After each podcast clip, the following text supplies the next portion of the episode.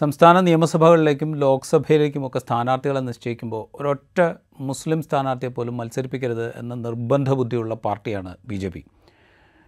B J പിയുടെ മന്ത്രിസഭകളിൽ B J P അധികാരത്തിലിരിക്കുന്ന ഒരിടത്തും അധികാര പദവികളിൽ മുസ്ലിങ്ങൾ ഉണ്ടാകരുത് എന്ന് നിർബന്ധ ബുദ്ധിയും അവർ കാണിക്കാറുണ്ട്. ഇതൊരു വിദ്വേഷം എങ്ങനെയാണ് വമിപ്പിക്കുക എന്നുള്ളതിനേക്കാൾ ഉപരി വർഗീയമായ വിഭജനം ആഴത്തിലുള്ളതാക്കാനുള്ള തന്ത്രമായിട്ട് ബി ജെ പി ഉപയോഗിക്കാറുണ്ട്. അതായത് മുസ്ലിങ്ങളെ മത്സരിപ്പിക്കുന്നില്ല എന്നുള്ളത് പറയുമ്പോൾ എന്നുള്ള എന്ന അടവിലൂടെ ഭൂരിപക്ഷ വോട്ടുകളെ ഏകീകരിക്കുക അല്ലെങ്കിൽ ഭൂരിപക്ഷ വർഗീയതയെ യോജിപ്പിക്കുക എന്ന് പറയുന്ന പണിയാണ് ബി ജെ പി ചെയ്യാറ്. ഇതിന്റെ ഒരു തുടർച്ച നമ്മൾ തെലങ്കാന അസംബ്ലിയിൽ കാണുകയാണ്. തെലങ്കാന നിയമസഭയിലേക്ക് പുതുതായി തിരഞ്ഞെടുക്കപ്പെട്ട അംഗങ്ങളുടെ സത്യപ്രതിജ്ഞ ഇന്ന് നടന്നു. ഈ സത്യപ്രതിജ്ഞ അംഗങ്ങളുടെ സത്യപ്രതിജ്ഞ പ്രോട്ടൈം സ്പീക്കറാണ് സത്യപ്രതിജ്ഞ ചെയ്യിക്കുക. നിയമസഭയിലേക്ക് തിരഞ്ഞെടുക്കപ്പെട്ട അംഗങ്ങളെ പ്രോട്ടൈം സ്പീക്കറെ നിശ്ചയിക്കുന്നതാകട്ടെ. ആ നിയമസഭയിലേക്ക് തിരഞ്ഞെടുക്കപ്പെട്ടതിൽ ഏറ്റവും സീനിയർ ആയിട്ടുള്ളത് ആരാണോ അയാളെ പ്രോട്ടൈം സ്പീക്കർ ആക്കുക എന്നുള്ളതാണ് ഒരു കീഴ്വഴക്കം. എല്ലാ നിയമസഭകളിലും അങ്ങനെയാണ് ചെയ്യാറ്. അതിന് പ്രത്യേകിച്ച് പാർട്ടിയോ പരിഗണനകളോ ഒന്നും കൽപ്പിക്കപ്പെടാറില്ല. തെലങ്കാന അസംബ്ലിയിൽ ഇത്തവണ തിരഞ്ഞെടുക്കപ്പെട്ടതിൽ ഏറ്റവും സീനിയർ ആയിട്ടുള്ള ആളായിട്ട് എ എം ഐ എമ്മിന്റെ അതായത് ഓൾ ഇന്ത്യ മജ്ലിസെ ഇത്തിഹാദുൽ മുസ്ലിമിന്റെ സ്ഥാനാർത്ഥിയായി ചന്ദ്രയാൻ ഗുട്ട മണ്ഡലത്തിൽ നിന്ന് തിരഞ്ഞെടുക്കപ്പെട്ട അക്ബറുദ്ദീൻ ഉവൈസിയെയാണ് പ്രോട്ടേം സ്പീക്കറായി നിശ്ചയിക്കുക. ഈ പ്രോട്ടേം സ്പീക്കർ തെലങ്കാന ഗവർണർക്ക് മുമ്പാകെ കഴിഞ്ഞ ദിവസം സത്യപ്രതിജ്ഞ ചെയ്തു. അതിനുശേഷമാണ് അദ്ദേഹം നിയമസഭാംഗങ്ങൾക്ക് സത്യവാചകം ചൊല്ലിക്കൊടുക്കുന്നത്. Akbaruddin Owaisi A M I എമ്മിന്റെ പ്രതിനിധിയായ അക്ബറുദ്ദീൻ ഉവൈസിയാണ് പ്രോട്ടൈം സ്പീക്കർ എന്നുള്ളത് കൊണ്ട് ആ പ്രോട്ടൈം സ്പീക്കർക്ക് മുമ്പാകെ സത്യപ്രതിജ്ഞ ചെയ്യില്ല എന്നാണ് ബി ജെ പി അംഗങ്ങൾ പ്രഖ്യാപിച്ചത്. അങ്ങനെ ഇന്ന് എട്ട് ബി ജെ പി എട്ട് പേരാണ് തെലങ്കാന നിയമസഭാ തെരഞ്ഞെടുപ്പിൽ വിജയിച്ച് തെലങ്കാന അസംബ്ലിയിലേക്ക് ബി ജെ പിയുടെ പ്രതിനിധികളായി എത്തിയിരിക്കുന്ന എട്ട് പേരാണ്. അവരെട്ട് പേരും ഇന്ന് സത്യവാചകം ചൊല്ലിയില്ല. അതിന് പറയുന്ന ന്യായം ഹിന്ദുവിരുദ്ധ പരാമർശങ്ങൾ നടത്തുന്ന ആളാണ് അക്ബറുദ്ദീൻ ഉവൈസി. അതുകൊണ്ട് അക്ബറുദ്ദീൻ ഉവൈസിയുടെ മുമ്പാകെ സത്യപ്രതിജ്ഞ ചെയ്യില്ല എന്നാണ് ബി ജെ പി അംഗങ്ങളുടെ വാദം.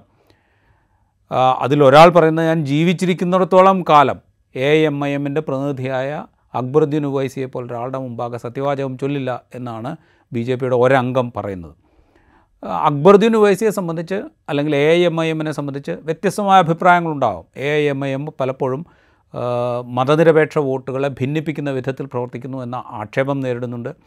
ബി ജെ പിക്ക് വേണ്ടിയിട്ടാണ് എ എം ഐ എം പ്രവർത്തിക്കുന്നത് എന്ന ആക്ഷേപം കോൺഗ്രസ് ഉൾപ്പെടെയുള്ള പല കക്ഷികളും ഉന്നയിക്കുന്നുണ്ട്. അതായത് മതനിരപേക്ഷ വോട്ടുകളെ ഭിന്നിപ്പിച്ചുകൊണ്ട് ബി ജെ പിയുടെ ജയം ഉറപ്പാക്കുക അല്ലെങ്കിൽ ബി ജെ പിയുടെ അധികാരം ഉറപ്പാക്കുക എന്ന പണിയാണ് എ എം ഐ എം എന്ന പാർട്ടിയും അതിന്റെ നേതാവായ അസദുദ്ദീൻ ഉവൈസിയും ചെയ്തുകൊണ്ടിരിക്കുന്നതെന്ന ആക്ഷേപം പല കോണുകളിൽ നിന്ന് ഉയർന്നിട്ടുണ്ട്. ഈ തെരഞ്ഞെടുപ്പിൽ തെലങ്കാനയിൽ ഈ ഇപ്പോൾ നടന്ന തെരഞ്ഞെടുപ്പിൽ പോലും കോൺഗ്രസ് ഏറ്റവും ശക്തമായി വിമർശിച്ച പാർട്ടികളിൽ ഒന്ന് എ എം ഐ എം ആയിരുന്നു. ബി ആർ എസിനെയും ബി ജെ പിയെയും എ എം ഐ എമ്മിനെയും ഒരുപോലെ വിമർശിക്കുകയാണ് കോൺഗ്രസ് ചെയ്തത്. ബി ജെ പിക്ക് വേണ്ടി ബി ജെ പിയുടെ ബി ടീമാണ് ബി ആർ എസ് എന്ന് പറയുന്നത് പോലെ തന്നെ മറ്റൊരു ബി ടീമാണ് എ എം ഐ എം എന്ന എന്ന പ്രചാരണം കോൺഗ്രസ് ശക്തമായിട്ട് മുന്നോട്ട് വച്ചിരുന്നു. ഈ പ്രചരണം അവിടുത്തെ ന്യൂനപക്ഷ വോട്ടുകളെ സ്വാധീനിച്ചിട്ടുണ്ട് എന്നത് കോൺഗ്രസിന്റെ ജയത്തിന്റെ നിലവാരത്തിൽ നിന്ന് മനസ്സിലാക്കാനാകും എന്ന് രാഷ്ട്രീയ നിരീക്ഷകർ പറയുകയും ചെയ്യുന്നുണ്ട്. അപ്പോൾ അങ്ങനെയുള്ള ഒരു പാർട്ടിയാണ് എ എം ഐ എം.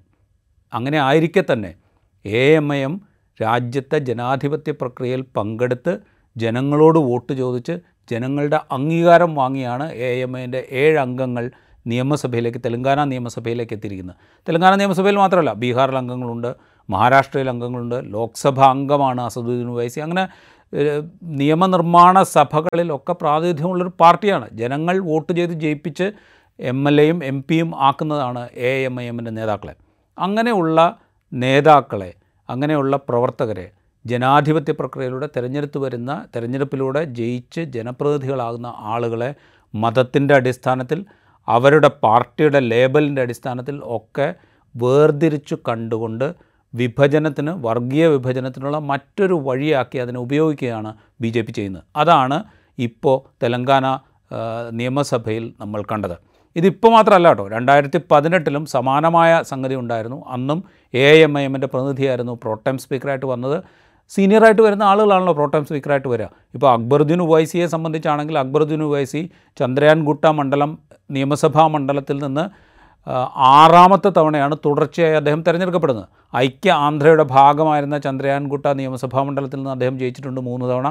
ഇപ്പോൾ തെലങ്കാനയുടെ ഭാഗമായതിനു ശേഷം ഇത് മൂന്നാം തവണ അദ്ദേഹം ജയിച്ച് നിയമസഭയിലേക്ക് എത്തുകയാണ്. അത്രയും സീനിയോറിറ്റി ഉണ്ട് അദ്ദേഹത്തിന്. അദ്ദേഹത്തിന്റെ പല പ്രസംഗങ്ങളും വിദ്വേഷ പ്രസംഗങ്ങളാണ് വെറുപ്പുളവാക്കുന്ന പ്രസംഗങ്ങളാണ് എന്ന ആക്ഷേപം നിയമസഭയ്ക്ക് പുറത്തുള്ളതാണ് പറയുന്നത്. കേട്ടിട്ടുണ്ട് കേസുകൾ ഉണ്ടായിട്ടുണ്ട്. ചില കേസുകളിൽ അദ്ദേഹത്തിന്റെ പ്രസംഗത്തെ സംബന്ധിച്ചുള്ള ചില കേസുകളിൽ കോടതി തന്നെ അദ്ദേഹത്തെ കുറ്റവിമുക്തനാക്കി. ഇതാണ് ചരിത്രം. അതങ്ങനെ ആയിരിക്കെ തന്നെ നിയമസഭയിൽ അദ്ദേഹത്തിന്റെ പ്രവർത്തനം എടുത്തു കഴിഞ്ഞാൽ വളരെ സ്കോളർലി ആയിട്ട് സംസാരിക്കുന്ന അക്കാഡമിക് ആയിട്ട് സംസാരിക്കുന്ന വിഷയങ്ങളിൽ പഠിച്ച് വിഷയങ്ങൾ പഠിച്ച് അവതരിപ്പിക്കുന്ന ആളാണ് അദ്ദേഹം. കഴിഞ്ഞ നിയമസഭയിൽ തെലങ്കാന നിയമസഭയുടെ പബ്ലിക് അക്കൗണ്ട്സ് കമ്മിറ്റിയുടെ ചെയർമാനായിരുന്നു അക്ബറുദ്ദീൻ ഉവൈസി. അപ്പോൾ നിയമസഭയുടെ ട്രാക്ക് റെക്കോർഡ് എടുത്ത് പരിശോധിച്ചാൽ ഏത് നിലവാരം ഏത് മാനദണ്ഡം വെച്ചാണെങ്കിലും ഒരു പാർലമെന്റേറിയൻ എന്നുള്ള നിലയിൽ അല്ലെങ്കിൽ നിയമസഭാംഗം എന്നുള്ള നിലയിൽ മികച്ച ട്രാക്ക് റെക്കോർഡുള്ള ആളാണ് അക്ബറുദ്ദീൻ ഉവൈസി. അക്ബറുദ്ദീൻ ഉവൈസിയെ പ്രോട്ടേം സ്പീക്കർ ആക്കുന്നത് അദ്ദേഹം ആറ് തവണ തുടർച്ചയായിട്ട് ജയിച്ചു എന്നതിന്റെ അടിസ്ഥാനത്തിലാണ്. അല്ലാതെ മറ്റു പരിഗണനകൾ വെച്ചിട്ടല്ല. എ എം എന്റെ പ്രതിനിധി ആയതുകൊണ്ടോ അല്ലെങ്കിൽ മുസ്ലിം ആയതുകൊണ്ടോ ഒന്നുമല്ല അദ്ദേഹത്തെ പ്രോട്ടേം സ്പീക്കർ ആക്കുന്നത്. പക്ഷേ അതിനെ അങ്ങനെ ചിത്രീകരിക്കാനാണ് ബി ജെ പി ശ്രമിച്ചുകൊണ്ടിരിക്കുന്നത്.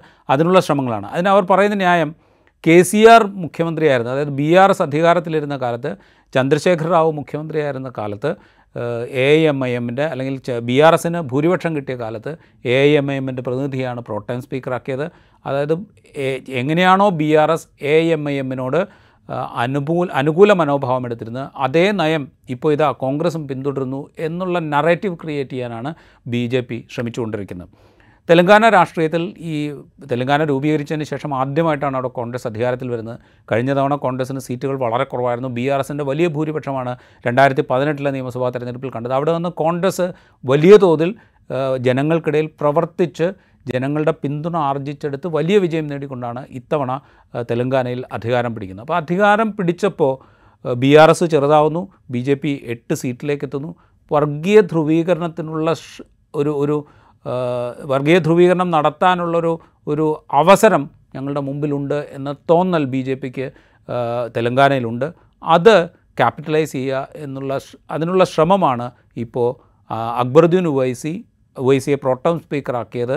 ന്യൂനപക്ഷ പ്രീണനമാണ്. അദ്ദേഹം ഹിന്ദുവിരുദ്ധ പരാമർശങ്ങൾ നടത്തിയത് നടത്തിയ ആളാണ് എന്ന അടിസ്ഥാനരഹിതമായ ആരോപണം ഉന്നയിച്ചുകൊണ്ട് അക്ബറുദ്ദീൻ ഉവൈസിക്ക് കീഴിൽ നിയമസഭാംഗമായി സത്യപ്രതിജ്ഞ ചെയ്യില്ല എന്ന് ബി ജെ പി നേതാക്കൾ അല്ലെങ്കിൽ ബി ജെ പിയുടെ ജനപ്രതിനിധികൾ തീരുമാനിക്കുന്നതിലൂടെ സംഭവിക്കുന്നത് ഏത് വിധേനയും വിദ്വേഷം പ്രചരിപ്പിക്കുക വെറുപ്പ് ഉൽപ്പാദിപ്പിക്കുക വ്യാജങ്ങൾ പ്രചരിപ്പിക്കുക അതുവഴി വർഗീയ ധ്രുവീകരണം സാധ്യമാക്കുക എന്ന അജണ്ട എങ്ങനെയാണോ ബി ജെ പി നടപ്പാക്കിക്കൊണ്ടിരിക്കുന്നത് അതിന്റെ മറ്റൊരു ഉദാഹരണമാണ് ഇപ്പോൾ നമ്മൾ തെലങ്കാന അസംബ്ലിയിൽ കാണുന്നത്.